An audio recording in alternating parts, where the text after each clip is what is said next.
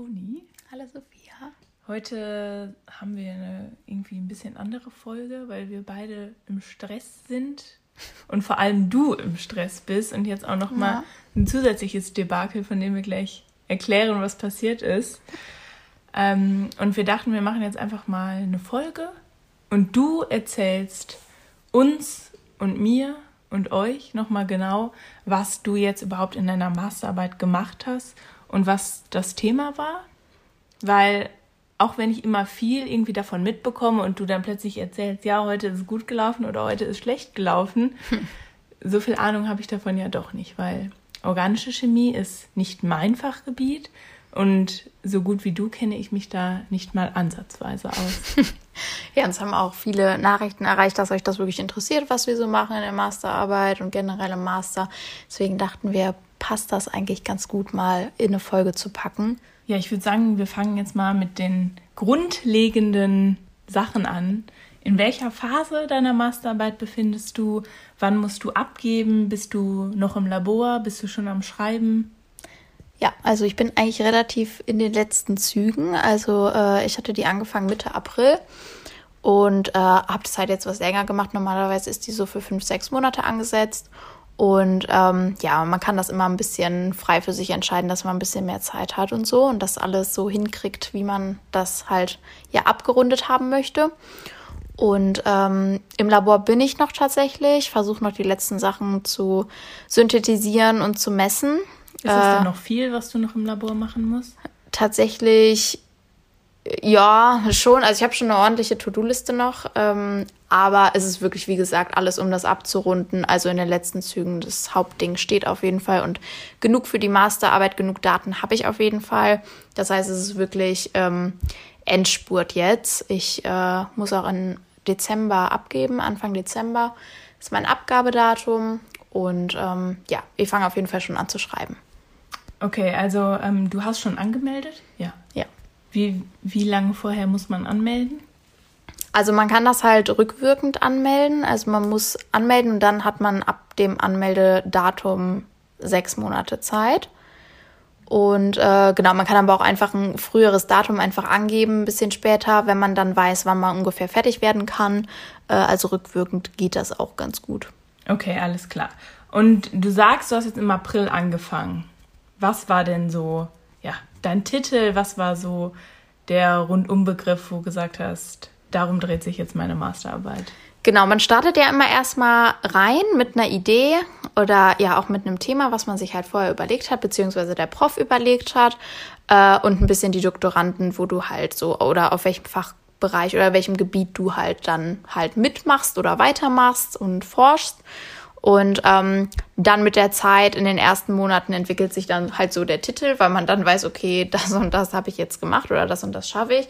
Und äh, der Titel meiner Masterarbeit wird werden äh, Synthese und Untersuchung der Selbstorganisation eines amphiphilen Aza-Bodipys, also ein bisschen abgekürzt jetzt, aber das also, ist so die Hauptmessage. Okay, also ich glaube, da müssen wir jetzt erstmal ein paar Begriffe im Titel erläutern, die ich selbst vielleicht nicht so kenne. Was bedeutet denn überhaupt Selbstorganisation?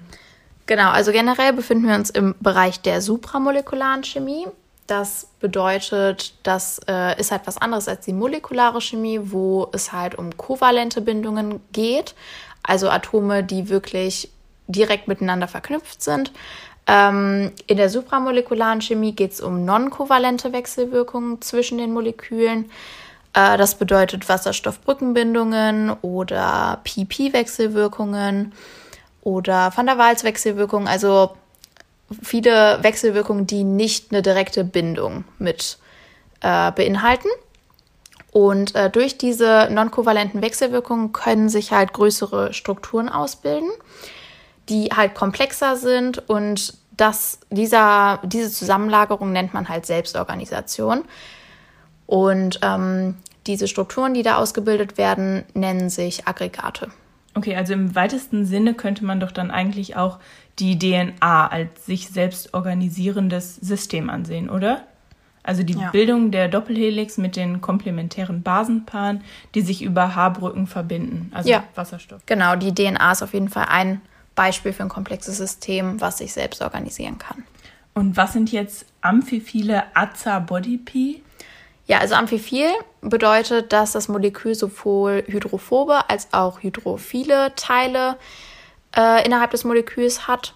In meinem Fall wäre das jetzt eine Alkylkette bzw. zwei Alkylketten, die hydrophob sind, also Wasser abstoßend sozusagen, und äh, zwei hydrophile Glykolketten, also mit Sauerstoff drin, die halt eher hydrophil sind, also wasserlöslich. Und äh, BODIPY ist eine Abkürzung für einen aromatischen Komplex mit Bor drin, und der hat eben ziemlich gute photochemische Eigenschaften und ist halt ein fluoreszierender Farbstoff. Und du musst den jetzt synthetisieren, also herstellen. Und das muss ja auch immer was Neues sein, was man herstellt. Also das heißt, das hat jetzt vor dir noch niemand gemacht. Genau, also ich synthetisiere synthetisiere das erst, und also ein Derivat davon, das BODIPY ist da drin und dann modifiziert mit halt noch äh, ein paar Seitenketten, die hoffentlich was können. Und äh, dann werde ich das Molekül halt messen, beziehungsweise habe das halt gemessen. Äh, die Absorption, also U V-Vis-Spektren und Fluoreszenzspektren, also die Absorption und die Emission vom Licht.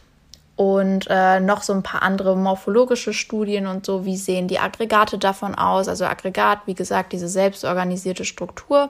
Und was bringt das jetzt, dass das so große Strukturen bildet?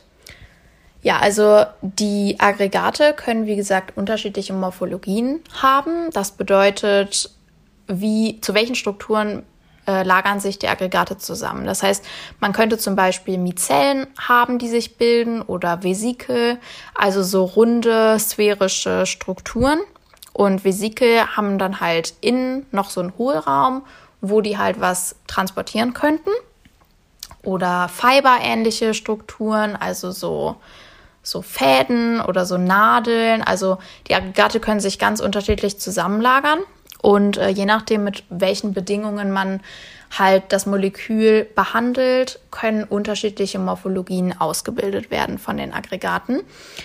Und ja, ich versuche jetzt halt mit meinem Molekül so vesikelähnliche Strukturen zu erlangen, damit ich halt in einer späteren Anwendung vielleicht einen Wirkstoff da einlagern kann.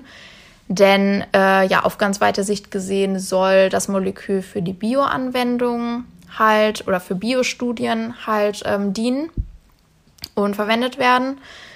Denn diesen Wirkstofftransport, der ist halt ganz ja, vielversprechend, würde ich sagen, oder auf jeden Fall eine Möglichkeit, ähm, in der Krebstherapie halt irgendwie voranzukommen. Denn es können Krebs, äh, Antitumorwirkstoffe in das Vesikel eingelagert werden. Und diese Aggregate können dann sozusagen den Wirkstoff zum Tumorgewebe hintransportieren. Das Ganze funktioniert über den E P R-Effekt. Das ist so ein Größenausschlusseffekt sozusagen, denn das Tumorgewebe ist im Vergleich zum normalen Gewebe halt eher so löchrig aufgebaut. Und die großen Strukturen, diese großen Moleküle, die sich zusammengelagert haben und halt den Wirkstoff einschließen, so ein Partikel, kann halt dann über den Größenausschluss in das Tumorgewebe rein diffundieren und dort dann optimalerweise halt den Wirkstoff abgeben. Und wie macht man das, dass die dann da den Wirkstoff abgeben? Genau, das kann jetzt durch verschiedene Stimuli hervorgerufen werden. Zum Beispiel ist äh, das Tumorgewebe sauer, also im Gegensatz zum Rest des Körpers äh, ist da eher so ein saures Milieu von so pH fünf oder so. Und äh, man könnte jetzt zum Beispiel durch pH-responsive Bindungen, die halt in einem sauren pH-Wert sozusagen aufgespalten werden, könnte man den Wirkstoff abspalten, wenn der Wirkstoff kovalent an das Molekül gebunden wäre. Man kann aber auch einfach die Disassemblierung einleiten durch irgendwelche Stimuli, dass halt dieser, dieses Vesikel sozusagen sich ähm, deorganisiert, genau, wie, sich wieder auflöst und so dann sozusagen den Wirkstoff dann gezielt freisetzen kann. Also eigentlich relativ einfach. Ja, vom Prinzip her eigentlich... Eigentlich einfach, aber ja, das dann doch Tat nicht so einfach. Ist wahrscheinlich nicht so einfach. Und äh, genau, das BODIPY ist jetzt halt nicht nur für die Selbstorganisation, beziehungsweise auch die äh, Modifikation des BODIPYs ist ähm, halt auch zusätzlich für die Selbstorganisation. Und das BODIPY an sich dadurch, dass es halt ein Farbstoff ist, ist es eigentlich vor allem dazu da, um das Molekül sichtbar zu machen. Denn äh, es ist ja, wie gesagt, ein fluoreszenter Farbstoff und damit kann man halt dann im Endeffekt den Wirkstoff bzw. den Wirkstofftransporter im Körper verfolgen und gucken, okay, da und da ist der Tumor und da geht der Wirkstoff dann hin. Und ich habe ja jetzt halt ein Aza-BODIPY. Das bedeutet, ein C-Atom ist durch ein N-Atom, also ein Stickstoffatom, ausgetauscht. Und das hat eben zur Folge, dass das BODIPY im nahinfraroten Bereich absorbiert. Äh, das bedeutet, man ja, sieht es halt nicht, weil Infrarot kann man ja nicht sehen, infrarotes Licht.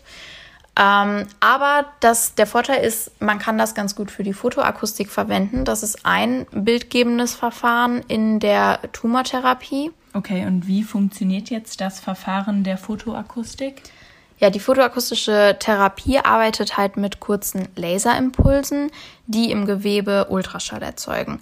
Das bedeutet, die Probe oder das Gewebe wird mit Laserimpulsen bestrahlt und die Lichtenergie wird aufgenommen von der Probe, also von dem Wirkstofftransporter mit dem Wirkstoff, der halt im Tumorgewebe sich optimalerweise befindet.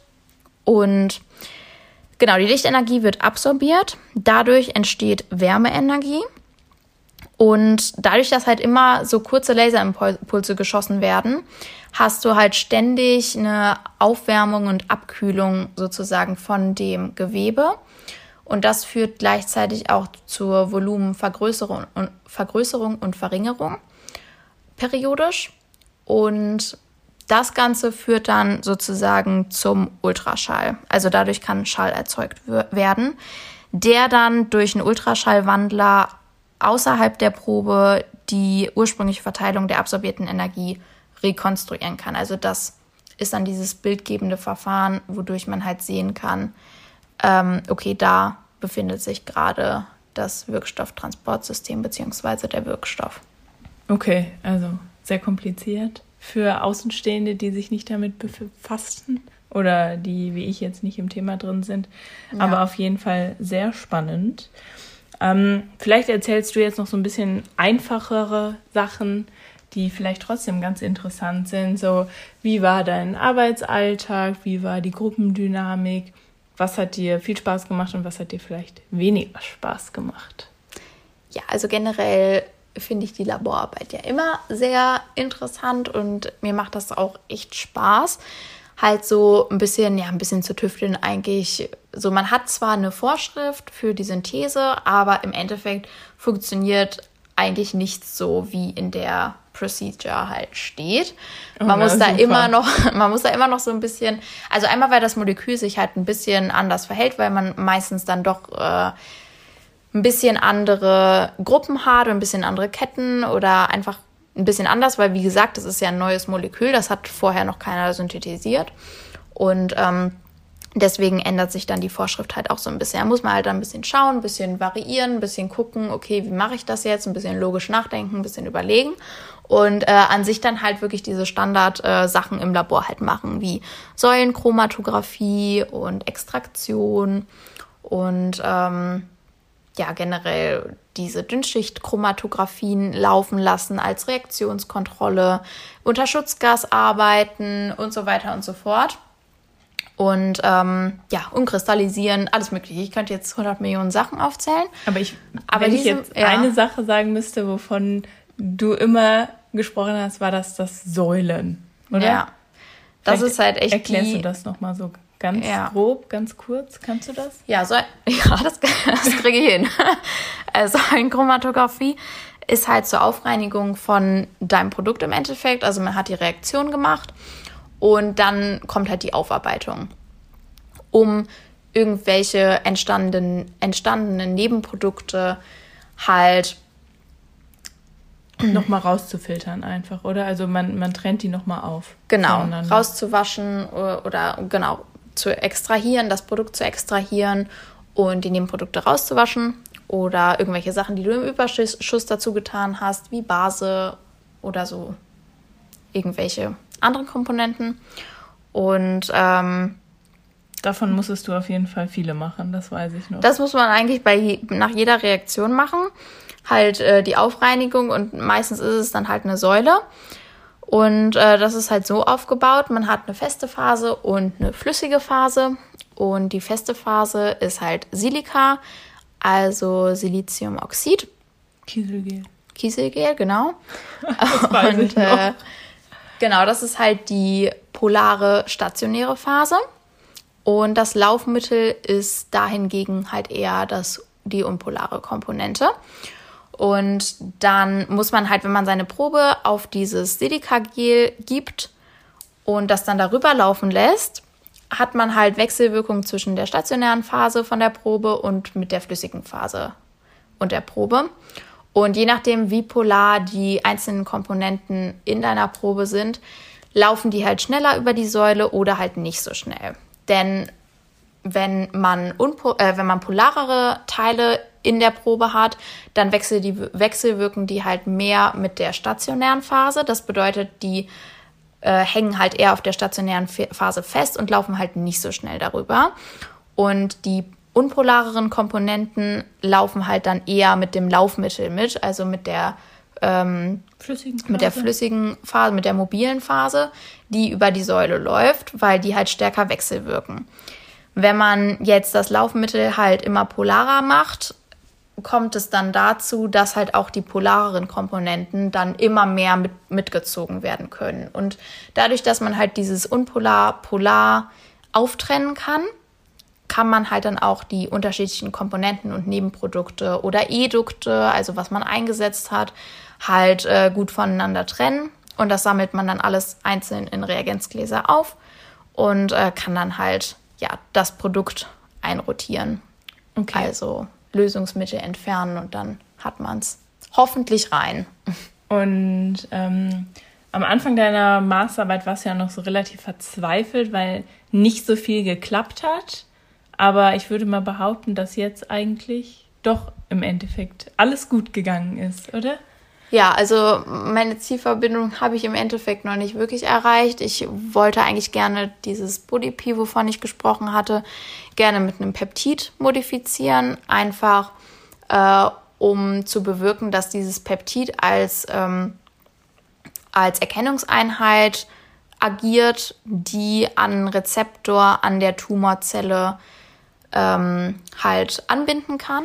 Das heißt zusätzlich dazu, dass durch diesen E P R-Effekt, also diesen Größenausschluss, dass die Struktur in das Tumorgewebe diffundieren kann, kann durch das Peptid dann auch noch diese Struktur erkannt werden und direkt an die Tumorzelle sozusagen andocken, an diesen Rezeptor, damit dann der Wirkstoff dort gezielt freigesetzt werden kann. Und äh, ja, diese Peptidverbindung habe ich bisher halt noch nicht äh, synthetisieren können. Das ist ein bisschen kompliziert. Das ähm, funktioniert nicht allzu gut. Deswegen habe ich den Wirkstofftransporter erstmal ohne Peptid synthetisiert. Wie gesagt, das, vom Prinzip her funktioniert das auch. Aber mit dem Peptid wäre dann natürlich nochmal so ein zusätzlicher Faktor, der halt dieses gezielte Targeting zu der Tumorzelle bereitstellt. Und ja, bisher habe ich halt, wie gesagt, nur das andere Molekül, aber auch das lässt sich gut untersuchen und macht ganz schöne Sachen. Und für diese Fotoakustik, für die Anwendung ist es eigentlich auch ganz gut geeignet. Deswegen äh, kriege ich da auf jeden Fall eine Masterarbeit zusammengeschrieben. Also es sind genug Ergebnisse da. da. Aber ist denn dein Ziel jetzt noch für den letzten Monat, das noch zu versuchen mit dem Peptid, oder? Ja. Ja. Auf jeden Fall. Also da konzentriere ich mich gerade am meisten drauf eigentlich. Äh, ich habe noch ein paar Messungen offen stehen von dem anderen Molekül, aber ich versuche das so ein bisschen parallel zu machen. Okay, und wir haben jetzt schon am Anfang der Folge drüber gesprochen, dass jetzt vor zwei Tagen bei dir was ordentlich schiefgelaufen ist, mhm. wo es einen kleinen Herzinfarkt gab, würde ich mal behaupten. Ja. Möchtest du davon noch mehr erzählen oder... Ja, es ist einfach, ja, ich ärgere mich über mich selber, es war meine eigene Doofheit, muss ich leider sagen. Und zwar ist mein Stick kaputt gegangen. Und es waren echt wichtige Sachen da drauf. Und ja, die sind halt jetzt verloren. Du der ist kaputt. Nicht ich hatte es nicht, genau, ich hatte es nicht gespeichert auf dem Computer oder in der Cloud. Deswegen speichert alles in der Cloud. Das ist super wichtig, weil Sticks können so schnell kaputt gehen, vor allem wenn man die immer hin und her transportiert und so. Das ist eigentlich echt nicht gut für die. Und ähm, ja, das hat mich natürlich extrem geärgert. Ich habe meine Messdaten und so, die Rohdaten habe ich alle. Aber es ist natürlich super viel Arbeit, das Ganze auszuwerten und so weiter. Es ist nicht alles komplett weg, aber es ist viel weg und viel Arbeit, die ich halt jetzt nochmal machen muss. Und das hat mich schon echt sehr geärgert. Ich war super genervt. Diese Woche war einfach wirklich für, für die Tonne. Oh Mann, das ist, das ist wirklich nervenaufreibend. Ja. Ich weiß gar nicht, wie man damit umgehen soll. Dann vor allem, weil man schon so viel Mühe reingesteckt hat. Ne? Ja. Okay, aber sagen wir jetzt mal noch so ein abschließendes Fazit. Würdest du sagen, dir hat deine Masterarbeit Spaß gemacht? Ja. Okay, würdest du sagen, du kannst eine Masterarbeit in der O C empfehlen? Auf jeden Fall. Okay, und würdest du sagen, man schafft eine Masterarbeit in fünf, sechs Monaten, wie der Plan ist, oder man verlängert die eigentlich immer?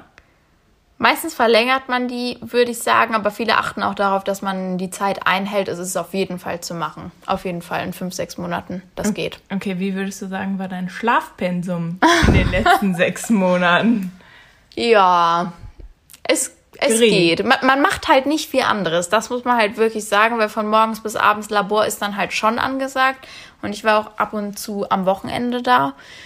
Ähm, man konzentriert sich dann schon halt komplett darauf. Aber das ist auch, das ist auch mal okay. Man will ja eine schöne Arbeit machen und so. Und im Endeffekt macht man ja meistens auch was, was einen interessiert. Also mich interessiert mein Thema schon und mir macht das auch Spaß, im Labor zu stehen.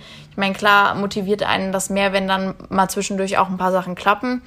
Äh, wenn das komplett die ganze Zeit überhaupt nicht funktioniert, ist es natürlich auch super demotivierend. Und ähm, ja, aber dadurch, dass ich es eigentlich wirklich interessant fand und mir es auch Spaß gemacht hat, war ich natürlich dann auch lange im Labor und so. Und dann ist halt nicht viel nebenbei und Toni Schlaf. Hatte keine Zeit für Sport. Nee, war in den letzten Zeit. halben Jahr, ich glaube, kein Mal mit mir mehr beim ja. Sport. Ja. Einmal noch zu Hause oder so. Ansonsten. Ja. Das ist richtig hinten runtergefallen, aber halt auch einfach gar keine Zeit dafür. Also so gar nicht. Und ansonsten ja. natürlich, ja, du warst auch oft bis sieben Uhr mal im Labor. Ne? Und oder dann, bis acht ja. oder bis neun. Mit langem Kaffeeklatsch.